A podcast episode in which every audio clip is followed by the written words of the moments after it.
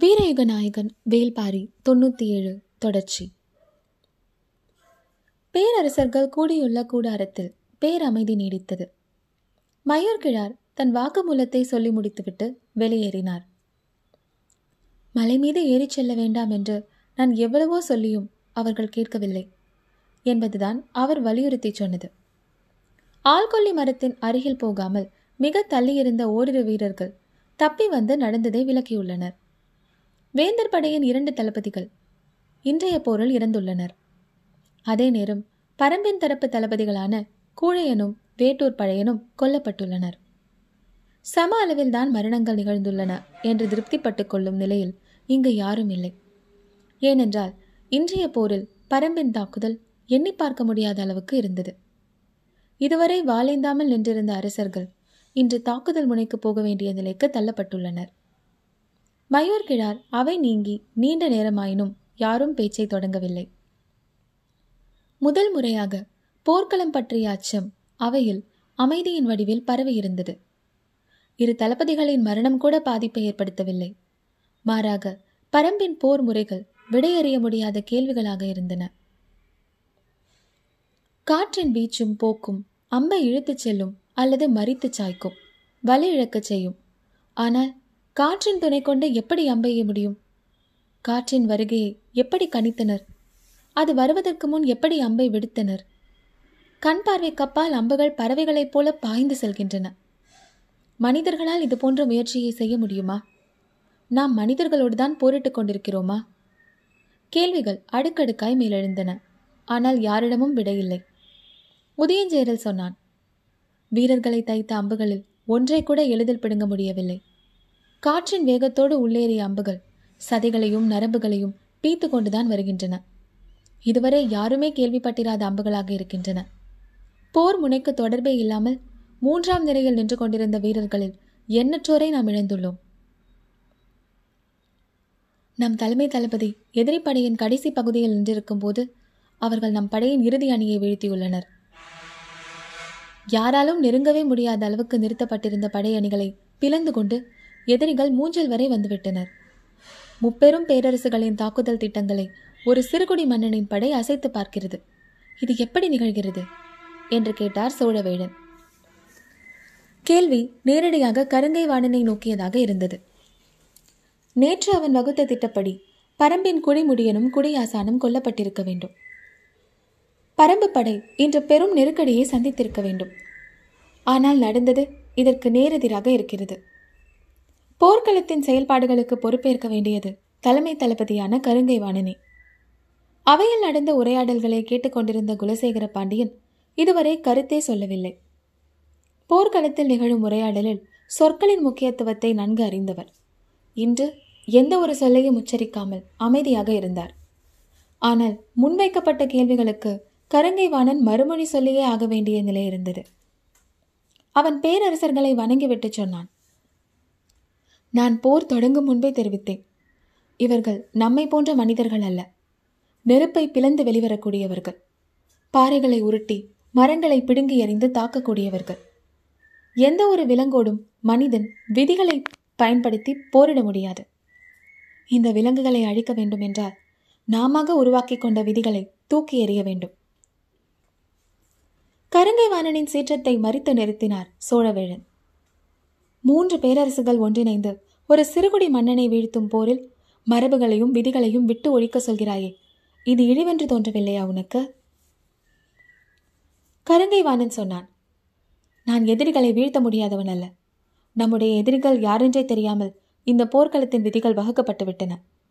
இத்தனை ஆயிரம் குதிரைகள் போர்க்கொட்டிலில் செயலற்று கிடப்பதை யாராவது பார்த்திருக்கிறீர்களா? இவ்வளவு தொலைவு பறக்கும் அம்புகளை மனிதனால் எய்துவிட முடியும் என்றால் யார் நம்புவார்கள்? நாம் நம்மை போன்ற மனிதர்களோடு போரிடவில்லை. விலங்கு குணமேறிய காட்டு மனிதர்கள். தீய குணமும் அதீத ஆற்றலும் கொண்ட கூட்டம் அது. அவர்களால் நமது அறிவு புலனுக்கு எட்டாத பலவற்றை செய்ய முடியும். அதனால் தான் நான் மீண்டும் மீண்டும் கூறுகிறேன். இந்த போரை வழக்கப்படி நடத்தக்கூடாது. ஒரே நாளில் முழு முற்றாக முடிவுக்கு கொண்டு வர வேண்டும். ஒரே நாளிலா? எப்படி? என்று கேட்டார் சோழவேடன். நம்மிடம் இருக்கும் அனைத்து விதமான ஆயுதங்களையும் நஞ்சேற்றி எதிரிகளின் மொத்த படையையும் தாக்க வேண்டும். சிறிய வாய்ப்புக்கு கூட தர இடம் தரக்கூடாது. தாக்கப்பட்ட ஒருவன் கூட குற்றியராக கூட போர்க்களத்தை நீங்கி இரளிமேட்டில் கால் பதிக்கக்கூடாது. ஒரு பகலில் முழுமுற்றாக பரம்பு படை அழித்தொழிக்கப்பட வேண்டும். மிச்சம் வைக்காமல் அழித்தால் மட்டுமே நாம் தட்டியங்காட்டை விட்டு வெற்றியோடு வெளியேற முடியும். கருங்கைவாணன் முடிக்கும் முன் சோழவேழன் சொன்னார் எதிரியை பற்றி தலைமை தளபதிக்கு இவ்வளவு பதற்றமா? சோழ பேரரசிற்கு தெரிவித்துக் கொள்கிறேன். என் பதற்றம் அவர்கள் வெல்ல முடியாதவர்கள் என்பதால் அல்ல. நாம் எண்ணிலடங்காத வீரர்களை பலி கொடுத்துக் கொண்டிருக்கிறோம் என்பதால். இவ்வளவு நேரமும் அமைதி காத்த குலசேகர பாண்டியன் இப்போது சொன்னார். நீ விதிகளில் நம்பிக்கை இல்லாமல் இருப்பதால் தான் எதிரிகளின் மீதான தாக்குதல் உத்தியை உன்னால் நம்பிக்கையோடு வகுக்க முடியவில்லை. அவை அமைதியோடு அவரின் குரலை கேட்டது. அடுத்த கூடாரத்தில் நீலன் இருக்கிறான் அவனை போய் பார். விதிகள் வகுக்கப்பட்ட இந்த போரில் பாரி வெற்றி பெறுவான் என்ற நம்பிக்கையை அவனது ஒவ்வொரு அசைவிலும் முன்னால் உணர முடியும். எதிரிகளிடம் சிறைப்பட்ட ஒருவனுக்கு அவனது படையின் மீதும் தாக்குதலின் மீதும் முழு நம்பிக்கை இருக்கிறது. ஆனால் சிறைப்பிடித்து வந்த உனக்கு அந்த நம்பிக்கை இல்லை. வாழ்வில் முதல் முறையாக போர்க்கள கூடாரத்தில் அவமானப்பட்டு நின்றான் கருங்கைவாணன். சினமேறி அவனுடைய கண்கள் வெளி தெரியாமல் இருக்க தலை கவிழ்ந்தான். அவனுக்கான சொற்களுக்கு இடம் கொடுக்காமல் குலசேகர பாண்டியன் சொல்லி முடித்தார். இரவு உணவை அருந்திய பிறகு கூடுவோம். நாளைய தாக்குதலுக்கான புதிய திட்டத்தோடு வா. கருங்கைவாணன் வெளியேறிய பிறகு அரச குடும்பத்தை சேர்ந்த ஐவர் மட்டும் கூடாரத்தில் இருந்தனர். வெளிப்படையாக எல்லாவற்றையும் பேச முடியாத நிலை மூவேந்தருக்கும் இருந்தது. தந்தை சோழவேடன் கருங்கைவாணனை கடும் சொற்கள் கொண்டு பேசியது சரியல்ல என்று செங்கனச்சோழனுக்கு தோன்றியது. ஆனால் புதிய வெப்பனின் எண்ணம் வேறு மாதிரி இருந்தது. தந்தை குலசேகர பாண்டியன் இப்படி பேசியதுதான் சரி. தளபதியை அவமானப்படுத்தும் சொற்களை உரிய முறையில் பயன்படுத்த வேண்டியது போர்க்கள செயல்பாட்டில் முக்கியமான ஒன்று. அவை பேச்சில்லாமல் நீடித்தது. அமைதியை முடிவுக்கு கொண்டு வந்தது சோழவேழனின் குரல். போர் இல்லாத வழிமுறைகளையும் நாம் தீவிரமாக சிந்திக்க வேண்டிய நேரம் இது. உண்மைதான். ஆனால் மலை மக்களின் கனவுகள் மிக குறுகியவை. சமவெளி மனிதர்களைப் போல ஆசைகளுக்கும் விருப்பங்களுக்கும் அவர்கள் விலை போய்விடுவதில்லை குல சமூகத்தில் உடைப்பை ஏற்படுத்துவது எளிதல்ல என்றான் புதிய விற்பன். பரம்பில் வேளிர் குலம் மட்டும் இல்லையே பல குலங்கள் இருக்கின்றன அல்லவா? அவற்றை நமக்கான முறையில் நாம் ஏன் பயன்படுத்தக்கூடாது?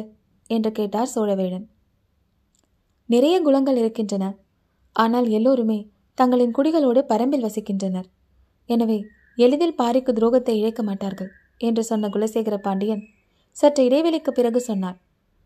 அதை போன்ற செயல்களுக்கு நீண்ட காலம் தேவை.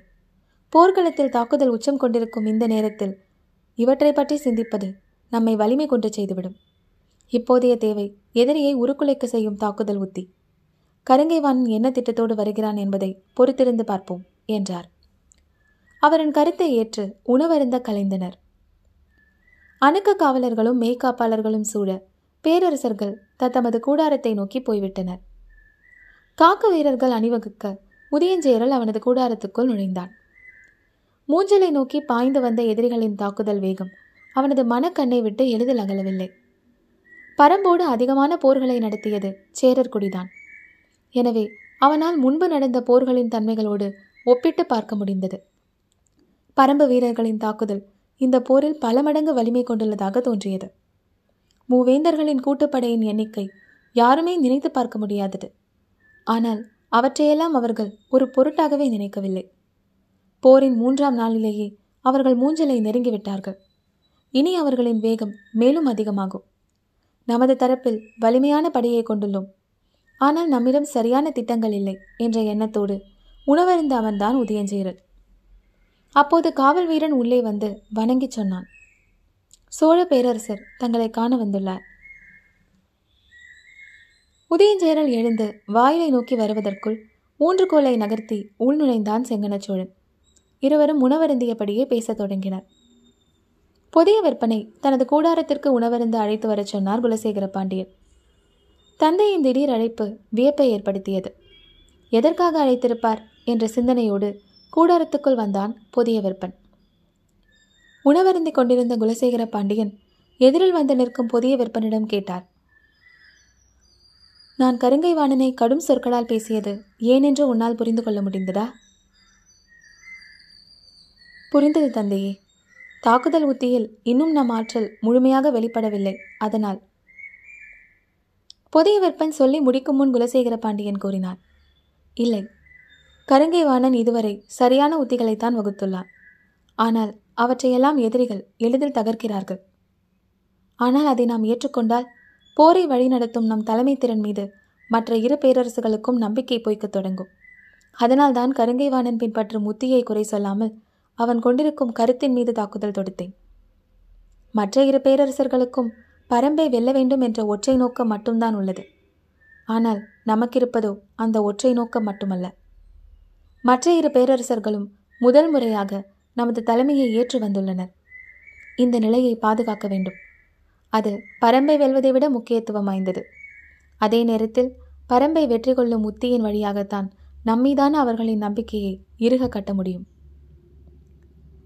போரின் முழு பரிமாணமும் குலசேகர பாண்டியனின் வார்த்தையில் விரிந்தது.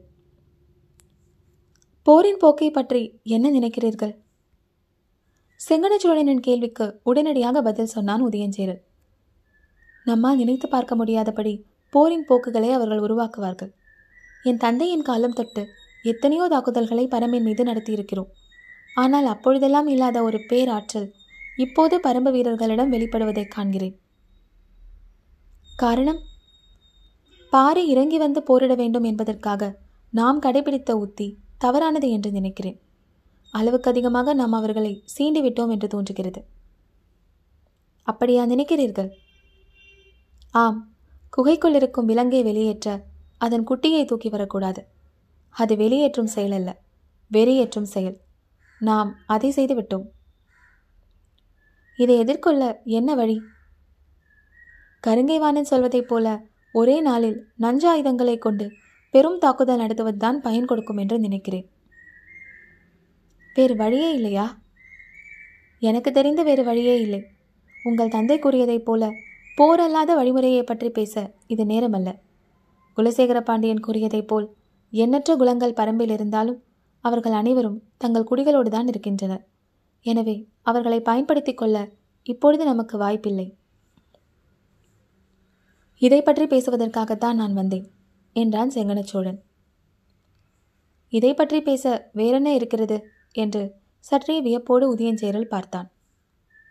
செங்கனச்சோழன் சொன்னான் குடிகள் இல்லாத குலத்தலைவர்களும் அங்கு உள்ளனர். வாய்ப்பே இல்லை. பரம்பை தொடர்ந்து கவனித்தும் அறிந்தும் வருபவர்கள் நாங்கள். குடிகள் இல்லாமல் குலத்தலைவர்கள் மட்டும் அங்கு இருக்க வாய்ப்பே இல்லை. செங்கனச்சோழன் வலது கையில் பிடித்திருந்த ஊன்றுகோலை மெல்ல திருகிக் கொண்டே கரும்பாக்குடியை பற்றி சொல்லத் தொடங்கினான். இந்த போரில் வரையறுக்கப்பட்ட விதிகளின்படி வெற்றி கொள்ளும் வாய்ப்பை கருங்கை வாணனுக்கு வழங்குவேன் என்றார் குலசேகர பாண்டியன் விதிகளின்படி போரிட்டு வெற்றி கொள்வது மிக கடினம். இது தெரிந்தும் அந்த வழியாகவே தொடர்ந்து முயல்வது நமக்கு தானே இழப்புகளை அதிகமாக்கும். ஏன் மாற்று வழிக்கு நீங்கள் அனுமதி தர மறுக்கிறீர்கள்? என்று கேட்டான் புதிய வெப்பன் எது சிறந்த மாற்று வழி என்பதை நான் அறிவேன். எனவே அதற்கான முயற்சியையும் செய்துள்ளேன். ஒருவேளை நாம் பின்பற்றும் ஒருவேளை நான் பின்பற்றும் வழியும் தோல்வியடைந்தால் மூன்றாவதாக கருங்கைவாணன் சொல்லும் நஞ்சு தாக்குதலுக்கு அனுமதி வழங்குவேன். குலசேகர பாண்டியனின் சொல்லை கேட்டு அசைவற்று நின்றான் புதிய விற்பன். சற்றும் எதிர்பாராத ஒன்றாக இருந்தது அது. போர்க்களம் நம்பிக்கையை மெய்யாக்கினால் தொடர்ந்து வாழைந்தலாம். நம்பிக்கையை பொய்யாக்கினால் தொடர்ந்து வாழைந்த கூடாது ஏனென்றால் வெற்றி என்பது வாளோடு மட்டுமே தொடர்புடையதல்ல. ஆம் என்ற தலையசைத்தான் புதிய விற்பன் எவ்வளவு பெரும் படையும் துரோகத்திற்கு ஈடில்லை என்பதை நீ அறிந்து கொள்ள வேண்டும் மகனே. போர்க்களத்தை கடந்து வெற்றி நோக்கிய மாற்றுப்பாதை ஒன்றை கண்டறிந்த தந்தையின் சொற்கள் அளவற்ற மகிழ்வை கொடுத்தன. பெரும் தயக்கத்தோடு மெல்ல கேட்டான். அந்த பாதை என்ன தந்தையே? அந்த பாதை என்ன என்பதையும் அதில் பயணிக்கப் போகிறவர் யார் என்பதையும் நீ தெரிந்து கொள்ள வேண்டும். அதற்காக தான் உன்னை வர சொன்னேன். கரும்பாக்குடியின் மொத்த கதையையும் சொல்லி முடித்தான் செங்கனச்சோழன். ஏறக்குறைய உறைந்த நிலையில் அதை கேட்டுக்கொண்டிருந்தான் உதயஞ்சேரல் பொருத்தமான மனிதர்கள் மூலம் அவர்களோடு பேசிக் கொண்டிருக்கிறேன். விரைவில் நல்ல செய்தி வரும். அடைக்கலம் கொடுத்த பாரிக்கு எதிராக அவர்கள் எப்படி என்று உதயஞ்சேரல் சொல்லி முடிக்கும் முன் செங்கனச்சோழன் சொன்னான் கரும்பாக்குடியின் குலத் தலைவர்கள் தான் அங்கு இருக்கின்றனர். அந்த குடிகள் அனைவரும் எம்முடைய நாட்டில்தான் இருக்கின்றனர். நமக்காக இல்லாவிட்டாலும் அவர்கள் குலம் காக்கவாவது நாம் சொல்வதை செய்வார்கள். அதை தவிர அவர்களுக்கு வேறு வழியே இல்லை. உங்களுக்கு நம்பிக்கை உள்ள அந்த பாதை என்ன? அதில் பயணிக்கப் போகிறவர் யார் தந்தையே? புதிய விற்பனின் கேள்விக்கு அவன் முகத்தை கூர்ந்து பார்த்து பதில் சொன்னார் குலசேகர பாண்டியன் அந்த பாதையில் பயணிக்கப் போவது. பொற்சுவை. தடுமாறி நின்றான் புதிய விற்பன். போர்க்களம் வந்து இத்தனை மாதங்கள் கழித்து தந்தை தன்னை தனியாக அழைத்து பேசுவதன் காரணம் இப்போதுதான் புரிய தொடங்கியது. குலசேகர பாண்டியன் சொன்னார் அவள் அமைதி வேண்டி பாரியை காண திட்டம் வகுத்திருக்கிறார். போரில் பங்கெடுக்காத வெங்கல் நாட்டின் ஆறு ஊர்க்காரர்களை கொண்டு அந்த செயலை செய்ய முயல்கிறாள். என் கணிப்புப்படி விரைவில் அவள் பாரியை காண்பாள். அந்த நாளில் நாம் நினைத்தது நடக்கும். தந்தையை இமைக்காமல் பார்த்து கொண்டிருந்தான் புதிய விற்பன். பாண்டியனின் தனித்த முயற்சியால் பாரி கொல்லப்படுவான். அதுவரை மூவேந்தர்களின் கூட்டுப்படையை வகுக்கப்பட்ட விதிகளின்படி கருங்கைவாணன் வழி நடத்துவான். அறம் பிறழாத போரின் சான்றாக பரண்மேல் நின்றிருப்பார் திசைவேழு தட்டியங்காட்டின் வெற்றி பாண்டிய பேரரசின் தனிப்பெரும் வெற்றியாக நிலை கொள்ளும் பெருவேந்தன் குலசேகர பாண்டியனின் திட்டம் இப்போதுதான் புதிய விற்பனைக்கு புரிய தொடங்கியது. பரம்பின் குரல் ஒலிக்கும்.